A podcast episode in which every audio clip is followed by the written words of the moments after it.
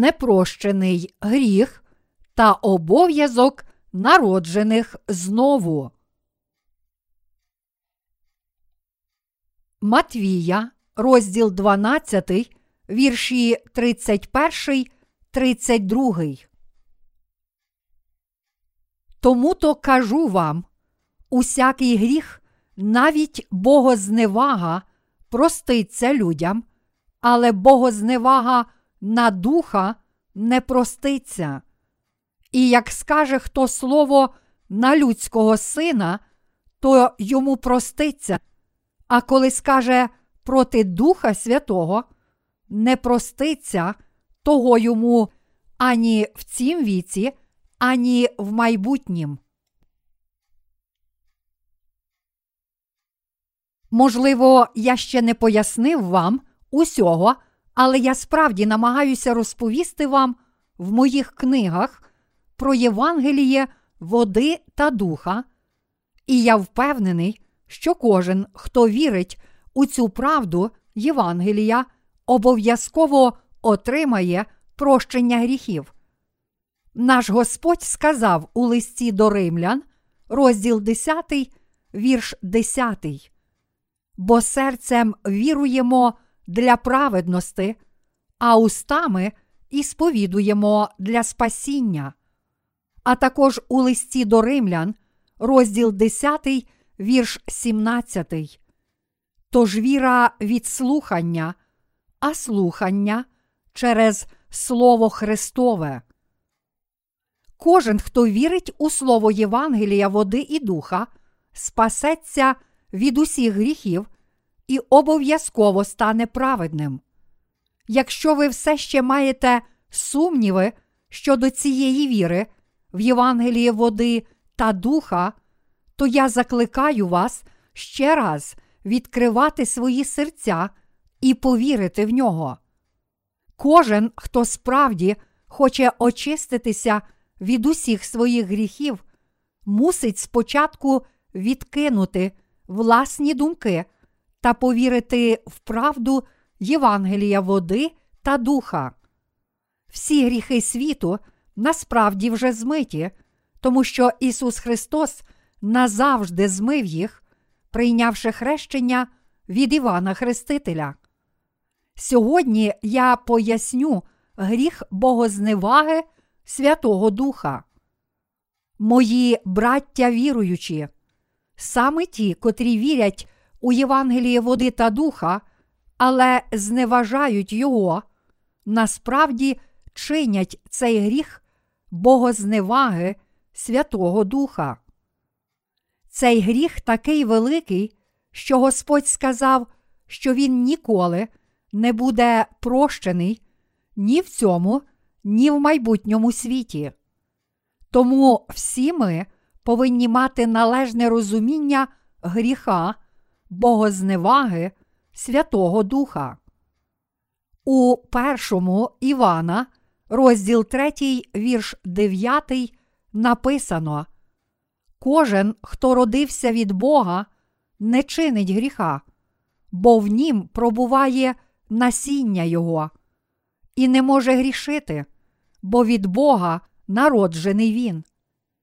Цей уривок означає, що ті, котрі вірять у Євангеліє води та духа, в силу Євангелія та прощення гріхів, не чинять гріха богозневаги Святого Духа.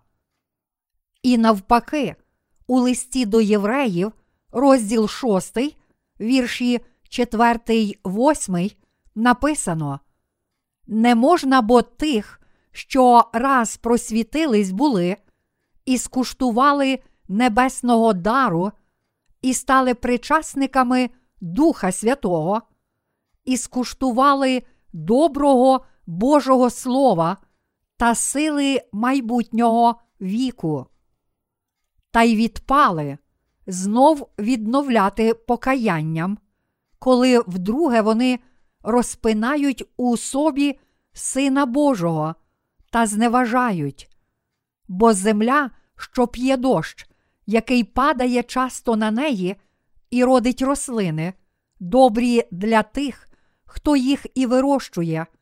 Вона благословення від Бога приймає. Але та, що приносить терня й будяча, не потрібна вона та близька до прокляття, а кінець її спалення. У листі до євреїв, розділ 10, вірші 26, 29, також написано. Бо як ми грішимо самовільно, одержавши пізнання правди, то вже за гріхи не знаходиться жертви, а страшливе якесь сподівання суду та гнів палючий, що має пожерти противників. Хто відкидає закона Мойсея, такий немилосердно вмирає при двох чи трьох свідках. Скільки ж більшої муки, додумуєтеся, заслуговує той, хто потоптав Сина Божого, і хто кров заповіту, що нею освячений, зазвичайно вважав, і хто духа благодаті зневажив. Всі ці уривки попереджають нас, що якщо хтось, навіть знаючи про хрещення, котре Ісус Христос прийняв від Івана та про Його кров на Христі, заперечує і відкидає це Євангеліє, то він свідомо робить себе того, хто Бога зневажає, Святого Духа. Біблія каже, що Богозневажати Святого Духа означає відмовлятися та не хотіти вірити, що Ісус Христос спас кожного з нас своїм хрещенням і кров'ю. Тож кожен, хто чинить гріх богозневаги, жодним чином не може спастися від гріхів. Такі люди не вірять, що покладення рук на голови жертв за гріхи та їхня кров у Старому Завіті це те ж саме, що й хрещення, котре Ісус Христос прийняв від Івана Хрестителя та Його кров на Христі. Саме тому вони не можуть звільнитися від гріхів. В першому Івана, розділ 5, вірш 16 написано: Коли хто бачить брата свого, що грішить гріхом не на смерть, нехай молиться за нього, і він життя йому дасть тим, хто грішить не на смерть. Є і гріх на смерть, не про нього кажу, щоб молився. Гріх на смерть це не що інше, як гріх невіри, котрий люди чинять, не вірячи в хрещення, котре Ісус Христос прийняв від Івана Хрестителя і в Його кров на Христі, як у власне прощення гріхів. Іншими словами, цей гріх невіри в Євангелії води та духа це богозневага Святого Духа. Всі ті, котрі справді бояться Бога, вірять, що Ісус Христос назавжди забрав і змив усі гріхи цього світу хрещенням, котре Він прийняв від Івана Хрестителя та своєю кров'ю на Христі. Біблія попереджає нас, що якщо ми відкинемо цю віру в хрещення і кров Ісуса Христа, як у правду звільнення від гріхів, то страждатимемо від величезного болю і горя. Навіть зараз сатана вводить в оману безліч людей, не дозволяючи їм повірити в хрещення і кров Ісуса Христа. Але ви не повинні відкидати віри в цю правду. Диявол обманює людей різними підступними вчинками, щоб вони не вірили в хрещення Ісуса Христа.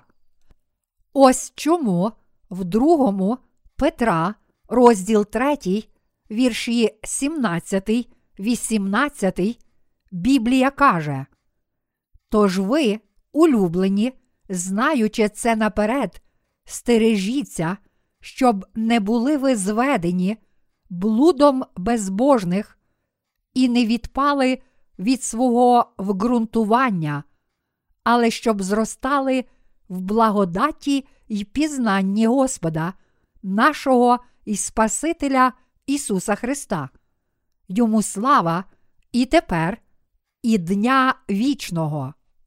Цей уривок закликає нас берегти наше знання Євангелія правди, що Ісус Христос взяв на себе всі наші гріхи, прийнявши хрещення від Івана Хрестителя, і поніс наш осуд за гріхи, будучи розп'ятим і проливши свою кров на Христі, та в такий спосіб отримати вічне життя. Тож ми повинні бути дуже обережними з усіма релігіями, котрі відкидають правду Євангелія, води та духа як правду спасіння. Що ж ми повинні робити, як тільки отримаємо прощення гріхів, щоб перемогти неправду сатани та вберегти нашу правдиву віру? В другому до Коринтян, розділ 6, вірші 14 і 16 написано: До чужого ярма не впрягайтесь з невірними, бо що спільного між праведністю та беззаконням, або яка спільність у світла з темрявою, яка згода в Христа з Беліяром, або яка частка вірного з невірним, або яка згода поміж Божим храмом та ідолами, бо ви храм Бога живого, як Бог прорік, поселюсь серед них і ходитиму, і буду їм Богом, а вони будуть народом моїм. Подібно як у цьому уривку в першому до Коринтян, розділ 6, вірш 19, також написано, що тіло праведного, котрий отримав прощення гріхів, це святий храм Божий. Коротше кажучи, праведні, котрі отримали прощення гріхів, не повинні й не можуть виконувати діл Божих разом з грішниками, котрі не спаслися від своїх гріхів. Це тому, що Дух Божий не хоче цього. Праведні, котрі спаслися від своїх гріхів, мусять збиратися разом тільки з праведними, і саме в цьому товаристві праведних вони повинні жити життям віри, проповідувати Євангеліє і захищати свою віру.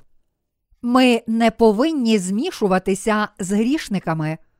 Наприклад, якби люди працювали у вугільних шахтах в білому одязі, то хіба він дуже швидко не став би чорним?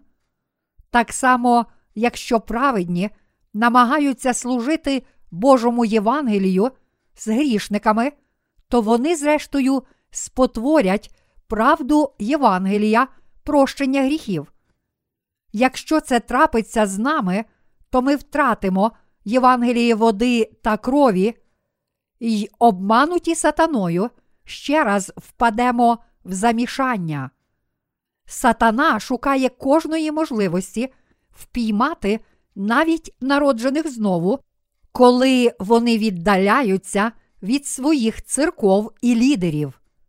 Наприклад, ми часто бачимо в документальних фільмах про природу, коли хижаки переслідують стадо травоїдних тварин, то завжди ті, котрі відстають чи з іншої причини віддаляються від стада, стають їхньою здобиччю і не можуть протистояти нападу хижаків.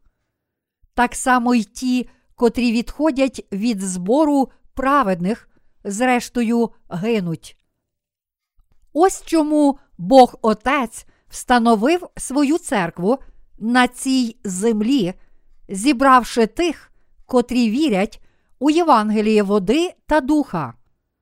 Про Божу церкву в Матвія розділ 16, вірші 16 і 18 написано.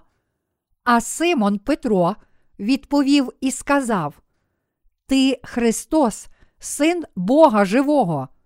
А Ісус відповів і до нього промовив: Блаженний ти, Симоне, сину Йонин, бо не тіло і кров тобі оце виявили, але мій небесний Отець.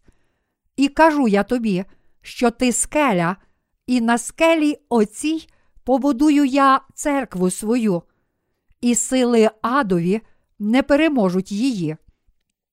Ми повинні звернути особливу увагу на те, що саме на цій вірі в Ісуса Христа, як правдивого Спасителя, побудована Божа церква, як про це сам Ісус сказав Петру. В іншому місці, в першому до Коринтян, розділ перший, вірш другий, також написано про Божу церкву.